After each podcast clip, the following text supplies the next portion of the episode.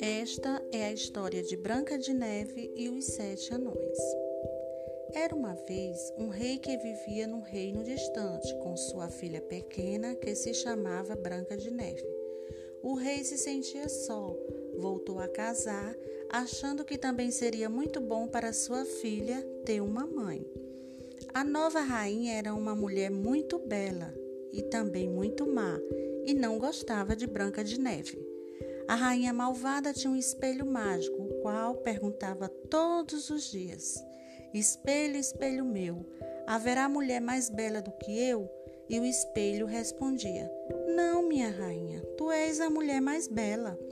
Certa manhã, a rainha voltou a perguntar o mesmo ao espelho e este respondeu: Tu és muito bonita, minha rainha, mas Branca de Neve agora é a mais bela. Enraivecida, a rainha ordenou a um dos seus servos que levasse Branca de Neve até a floresta e a matasse, trazendo-lhe de volta o seu coração como prova. Mas o servo teve dó da jovem e disse-lhe que fugisse em direção à floresta e nunca mais voltasse ao reino. Lá na floresta, ela conheceu muitos animais, os quais se tornaram seus amigos. Também encontrou uma pequena casa e bateu em sua porta. A casa era muito pequena e tinha sete caminhas, tudo era muito pequeno. A mesa, as cadeiras.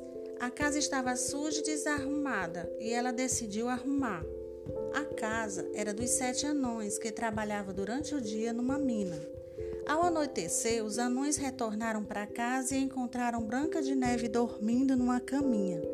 Eles ficaram surpresos quando ela acordou, se apresentou. Oi, eu sou Branca de Neve. E eles ficaram muito felizes e foram logo se apresentando também.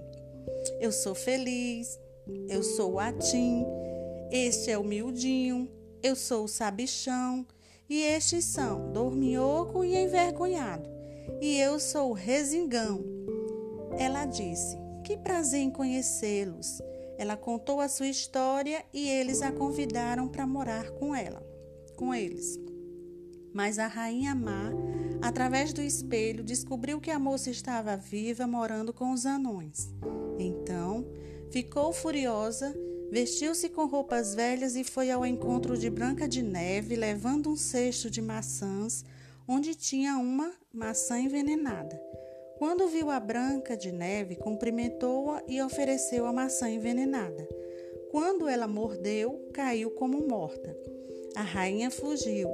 Quando os anões a encontraram, choraram muito e a colocaram numa caixa de vidro cheia de flores.